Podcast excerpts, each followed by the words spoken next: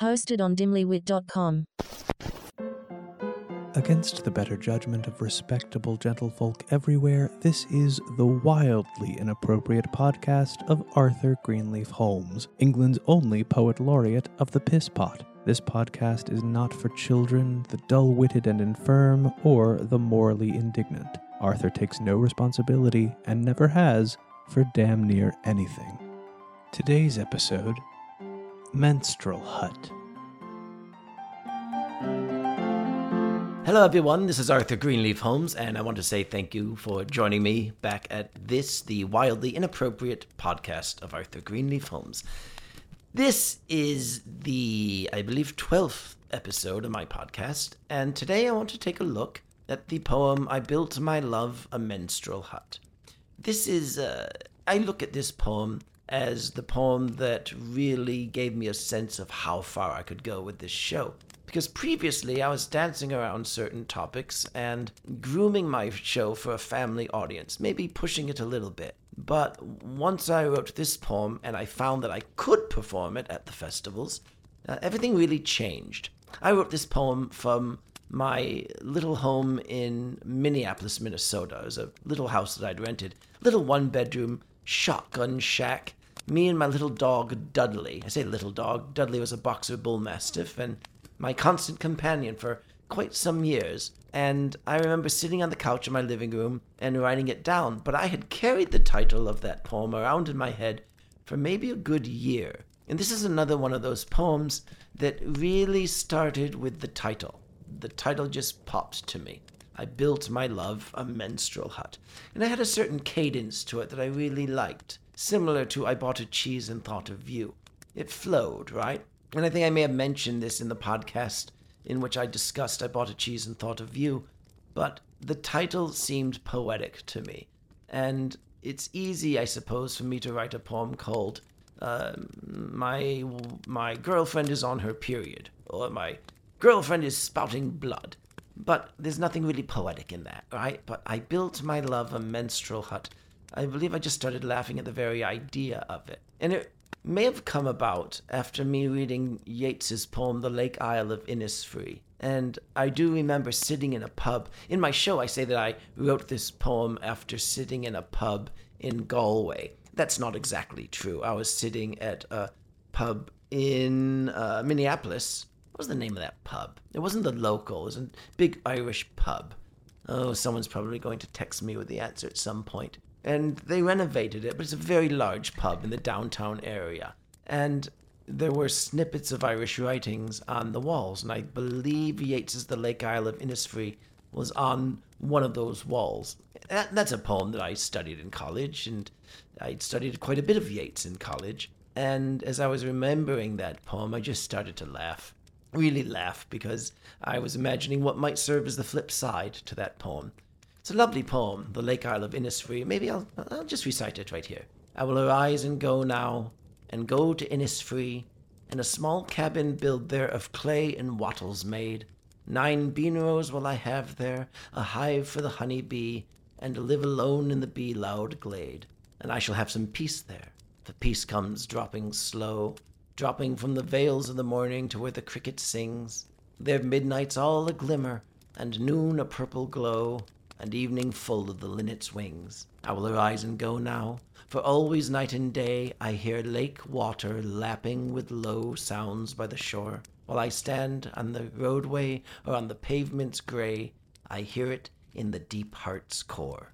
Lovely poem, isn't it? And it's a poem about the speaker's need for some measure of solitude. So he removes himself to some faraway, distant place, whether real or imagined. Nine bean rows will I have there? Well, that's a you know, there's an image of gestation in that, and he's probably also thinking of Thoreau, with the Thoreau's dedication to growing beans while he was at Walden.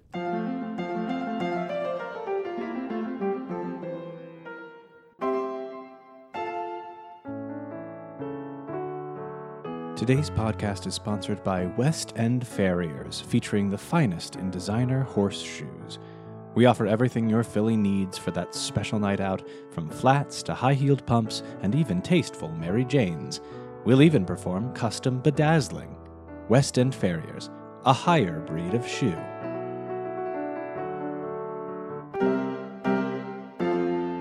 Anyway, I carried that poem title, I Built My Love a Menstrual Hut, in my head, not really knowing how to attack writing it. And then one day I was just sitting on my couch and I just put pen to paper and it came. It came right on out. And I brought it to the festival that next weekend and I was awfully nervous about it. And to my delight, they allowed me to do it. and so here it is. Oh, and by the way, on my first CD, which sounds like a PBS documentary, that CD, you know, all the poems are set to chamber music and there's some narration. And on that CD, the poem I Built My Love, A Menstrual Hut, is set to the song Ave Maria. Here we go. I Built My Love, A Menstrual Hut. And the wind picked up if you heard that kick on just then, but don't worry, just wind. That might be the ghost of Yeats, outraged. I built my love a menstrual hut. I built it out of clay. With earthen halls and wattled walls, I built it far away, that I might have some solitude when twixt her thighs she leaks. Away, my love, get thee to hut, and stay you for a week. And stay a while till calm returns, that I won't have to bear thy grinding voice and hissing tongue that claws my inner ear. For I've got work to do, you know, and I can't keep my head. My love, she bursts in tears, then flings herself upon the bed. And oh, what stench, my bleeding one! Tis like a stagnant fen. The air declares Lake Netherclam hath turned itself again. The dogs have gathered at the door. They think I've slain a lamb. The vultures fix their baleful eyes upon that wounded clam. They think I'm making dinner, for the stench hangs thick and strong. And if I had a bouillon cube, they wouldn't be far wrong. So low her lips, they leave a trail, as from a pilgrim slug. But must she drag her meat flaps cross my oriental rug? With panties at her ankles, my love shuffles across the room. It's boo hoo hoo and nag, nag, nag each time she's on her moon. Almighty Christ, her voice is shrill, like nails against a slate, and I can't find a quiet place to go and masturbate. Don't ask her for a reacher out, she'll beat you with a rock.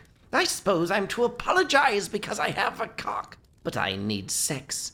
Yet so much blood, 'tis more than I can take. If blood was what I wanted, hell, I'd fucking uncooked steak. So out to fling thy changing moods, and wring thine anxious hands. Go hence to burn thy dinner too, and nag some other man. I hie thee to that sodden hut, to wail without surcease. Sweet menstrual hut, I built thee well. At last I'll have my peace.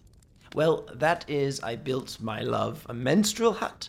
And I just want to remind you that you can keep abreast of the details of our upcoming off Broadway run, which is so far looking like it will be in this coming November and spreading a little bit into the first couple weeks of December. We might have to take a little bit of a break for the Thanksgiving holiday, but it looks very good for a November slash December run. So go to arthurgreenleafholmes.com for all the updates as we see them. And don't forget my social media, which is Facebook, uh, to some degree, Twitter, and Instagram. But thank you once again for joining and take care of yourselves. Cheers. This has been the wildly inappropriate podcast of Arthur Greenleaf Holmes. Counselors are standing by for those of you in need of a good talk down. Please send all complaints to the Ministry of Abiding Indifference, whose address we haven't yet gotten around to. Follow Arthur on Facebook, Instagram, Twitter, and your local police blotter, and go to arthurgreenleafholmes.com to find out how you can be responsible for bringing this pervert to an off Broadway theater. We'll see you next week. Toodles.